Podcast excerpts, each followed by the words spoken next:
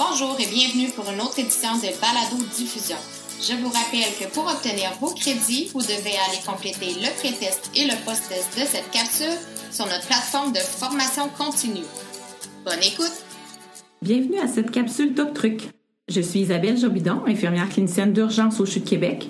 C'est avec grand plaisir que je réalise cette capsule avec Brigitte Robichaud, infirmière clinicienne aux cliniques externes du CHU de Québec, et d'une collaboration de Dr Pierre Barry, spécialiste en médecine d'urgence au CHU de Québec Enfant Jésus.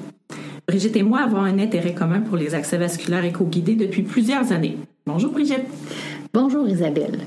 Et oui, les accès vasculaires sont un sujet de grand intérêt dans notre milieu de pratique professionnelle. Dans notre souci du meilleur choix d'accès veineux pour le patient, nous nous sommes intéressés à l'insertion de dispositifs d'accès vasculaire sous éco-guidage. C'est une technique utilisée depuis quelques années dans certaines urgences du CHU de Québec. Installer un accès veineux périphérique à l'urgence est une pratique assez courante. Les études montrent que 90% des patients hospitalisés auront besoin d'une installation d'accès intraveineux. Plusieurs raisons peuvent nécessiter cet accès. Par exemple, pour remplacer le sang ou d'autres liquides perdus à la suite d'interventions chirurgicales, d'un traumatisme, d'une diarrhée ou de vomissement, pour maintenir l'équilibre hydrique, comme lorsque les patients sont à jeun ou ne peuvent pas boire suffisamment de liquide pour d'autres raisons, pour corriger des déséquilibres électrolytiques, pour fournir un support pour l'administration de médicaments et un soutien nutritionnel, donner des immunoglobulines ou pour traiter diverses infections. L'état de santé du patient joue souvent un rôle dans la probabilité de réussir à installer l'accès vasculaire. L'obésité, l'hypovolémie, l'hyperthermie, la toxicomanie, vasculopathie, etc. Le taux d'échec de l'installation de l'accès intraveineux au premier essai est autour de 40 des lignes directrices ont été émises par certains organismes afin de faciliter l'installation d'accès vasculaires difficiles. Si on cherche un peu, on trouve au Canada des infirmières qui installent des accès vasculaires sous échographie de type pickline et midline. Leur implantation dans les milieux ont diminué drastiquement les coûts des procédures et ont augmenté l'accessibilité aux soins des patients. On comprend l'intérêt pour la procédure. L'installation d'accès veineux périphérique fait partie du champ pratique de l'infirmière et à l'urgence, elle fait partie du quotidien. Par contre, avec le taux de réussite au premier essai, les patients doivent souvent avoir à revivre l'expérience de l'installation jusqu'à sa réussite. Un sondage effectué auprès de patients ayant reçu un traitement intraveineux dans 108 urgences en Colombie-Britannique indique que l'accès intraveineux, l'installation en fait, bien qu'il soit routinier dans nos techniques de soins, fait partie des éléments les plus anxiogènes pour le patient. C'est souvent que celui-ci se rappellera que l'infirmière l'a piqué trois fois avant de le réussir. Ils nous le disent hein, quand ils sont dans nos urgences. Les nouvelles lignes directrices canadiennes recommandent un nombre limité de tentatives, les professionnels devant rapidement élaborer un autre plan lors d'échecs répétitifs. Ainsi, on limitera à deux le nombre de tentatives par professionnel en soins quatre tentatives au total avant d'élaborer un autre plan pour l'accès vasculaire. L'accès vasculaire sous éco-guidage doit faire partie des décisions lors d'accès prédictifs difficiles. Lorsqu'il y a échec à l'installation, les options qui s'offrent aux patients sont plus invasives. En cas d'urgence, l'intra-osseuse, durée de vie de 24 heures, ou la voie centrale sont les seules options. Si on doit administrer un produit de contraste au patient pour un examen, l'accès intra-osseux devient inutile. Si le patient est stable, une référence en anesthésie pour l'installation d'un cathéter central sera demandée. Ces solutions sont plus coûteuses et plus invasives, mais aussi plus risquées. Pneumothorax, bactériémie, embolie gazeuse, thrombo. En 2006, une revue de 200 études prospectives relatives aux infections sanguines liées au cathéter s'est intéressée à tous les types d'accès veineux. Les taux d'incidence des infections liées aux dispositifs intraveineux étaient les plus bas avec les cathéters intraveineux périphériques et les cathéters midline. Des taux beaucoup plus élevés ont été observés avec les cathéters veineux centraux. C'est bien, Brigitte. Il ne faut pas oublier qu'à l'urgence, la majorité des accès vasculaires sont installés pour un traitement à court terme. Ainsi, le patient n'a pas besoin d'avoir un accès central la plupart du temps. Il n'est donc pas nécessaire de prendre ces risques. C'est ce qui nous conduit à l'installation de l'accès périphérique sous guidage échographique. L'article publié en 2017 dans le Journal of Nursing Management a été écrit par le Dr Stéphane Reim, urgentologue au CIISSS de la Montérégie et professeur associé au département de médecine d'urgence de l'Université de Sherbrooke, ainsi que son équipe. Cet article nous permet d'évaluer les avantages d'instaurer un programme d'accès périphérique éco-guidé dans nos milieux de soins. Le projet a été réalisé à Sherbrooke pour évaluer la rentabilité d'installer les accès éco-guidés par une équipe d'infirmières préalablement formées. Des données ont été recueillies sur une période de six ans. Trois types de cathéters ont été évalués pendant cette période. Le PICLINE, le midline et les cathéters périphériques de 7,5 cm ou moins. Un comité a été créé pour guider les infirmières dans la pratique. Après une formation de 4 heures sur le matériel et le réseau vasculaire, une pratique supervisée a été réalisée pour chacun des types de cathéters. Huit critères ont été utilisés pour juger l'efficacité des interventions faites par les infirmières. L'évaluation des patients sur leurs besoins d'accès vasculaire, à sélectionner le périphérique approprié, réaliser la technique d'insertion sous guidance échographique, à vérifier la perméabilité de l'accès installé, effectuer et faire surveillance clinique, détecter les complications et leurs interventions appropriées dans des cas précis, renseigner, enseigner les patients et leurs familles et documenter leurs procédures. Les résultats ont montré que l'évaluation réalisée par les infirmières était adéquate. Les comparaisons des coûts pour la procédure par type de cathéter sont illustrées dans ce tableau.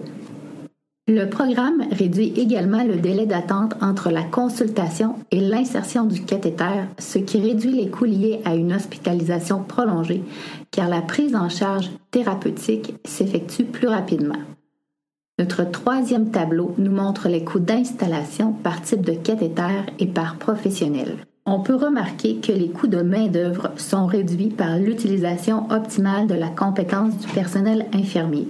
L'étude montre également combien il est important d'analyser et de comparer les coûts d'un nouveau programme afin d'en évaluer adéquatement les bénéfices.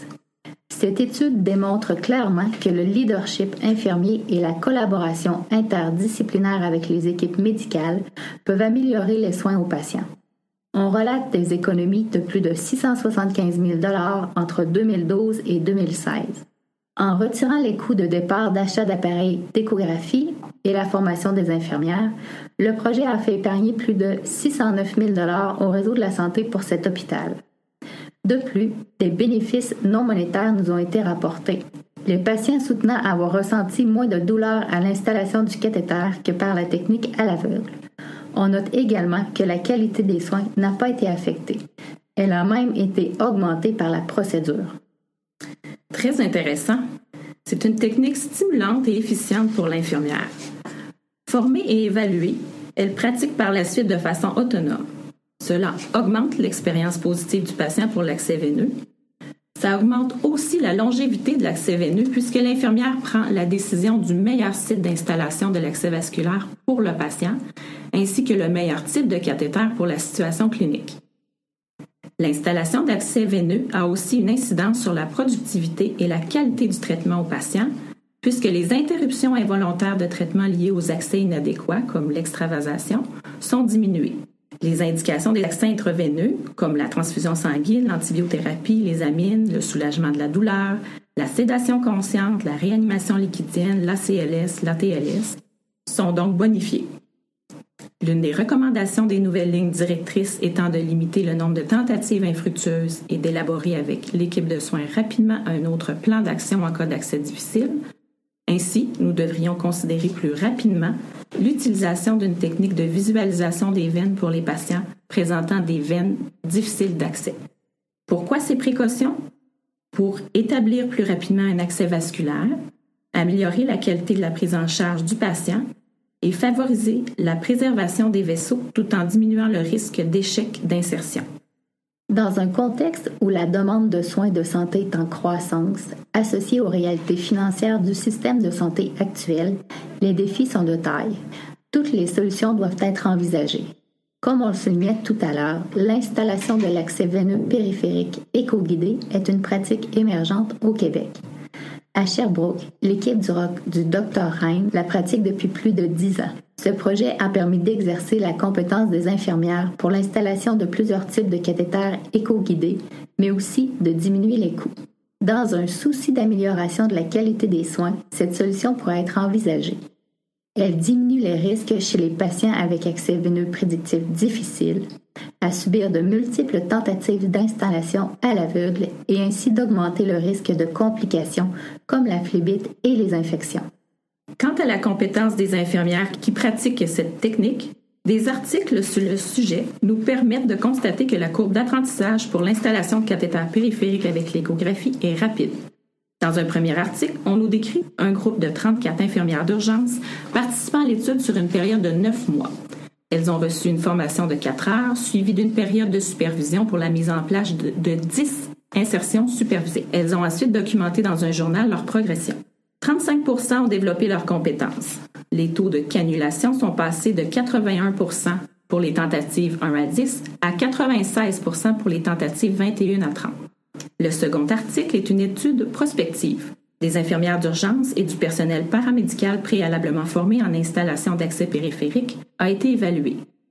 1077 tentatives d'accès périphérique sur 796 patients à l'urgence ont été inclus dans l'étude. Les résultats ont démontré qu'après l'insertion de quatre cathéters, le taux de réussite était à plus de 70% chez les nouveaux apprenants, grimpant à plus de 88% après 15 à 26 installations. Finalement, L'installation de dispositifs d'accès vasculaire sous éco-guidage à l'urgence pourrait-elle être considérée comme l'avenir de la pratique infirmière en accès vasculaire? Nous pensons que oui, et les multiples publications sur le sujet tendent aux mêmes conclusions. Des équipes dédiées d'infirmières en accès vasculaire dans plusieurs hôpitaux canadiens en font la preuve depuis plusieurs années. Et tout ça dans un but d'optimisation de temps, d'argent et surtout d'amélioration de la qualité des soins aux patients qui est au centre de nos préoccupations. J'espère que nous vous avons donné le goût de revoir les pratiques de votre milieu et de vous informer davantage sur les programmes existants de formation sur les accès veineux sous guidage échographique. Dans notre milieu, l'avènement de cette pratique a été reçu positivement par l'équipe médicale. Effectivement, l'utilisation de l'échographie pour l'installation d'accès veineux par le personnel infirmier constitue une avancée indéniable tant pour le patient que pour l'équipe de soins. L'approche par éco-guidage permet de visualiser un réseau veineux de calibre optimal pour la thérapie intraveineuse. Il est à mon avis grand temps que le personnel infirmier s'approprie cette technique. Cette capsule démontre qu'une formation brève diminue de façon significative la difficulté de l'abord intraveineux périphérique chez des patients aux urgences. L'échographie peut faciliter l'installation de voies veineuses périphériques dans des cas difficiles, non seulement chez les adultes, mais aussi chez les enfants. Elle améliore le confort du patient, nous simplifie la vie en réduisant le temps d'accès veineux périphérique et en diminuant le nombre de tentatives tout en réduisant les complications secondaires telles que thrombose, infection, hématome et neuropathie. À mon avis, l'utilisation de l'échographie pour la pose de voies veineuses périphériques devrait devenir un standard de pratique pour le personnel infirmier œuvrant aux urgences. Merci beaucoup pour votre écoute et à bientôt dans une prochaine capsule.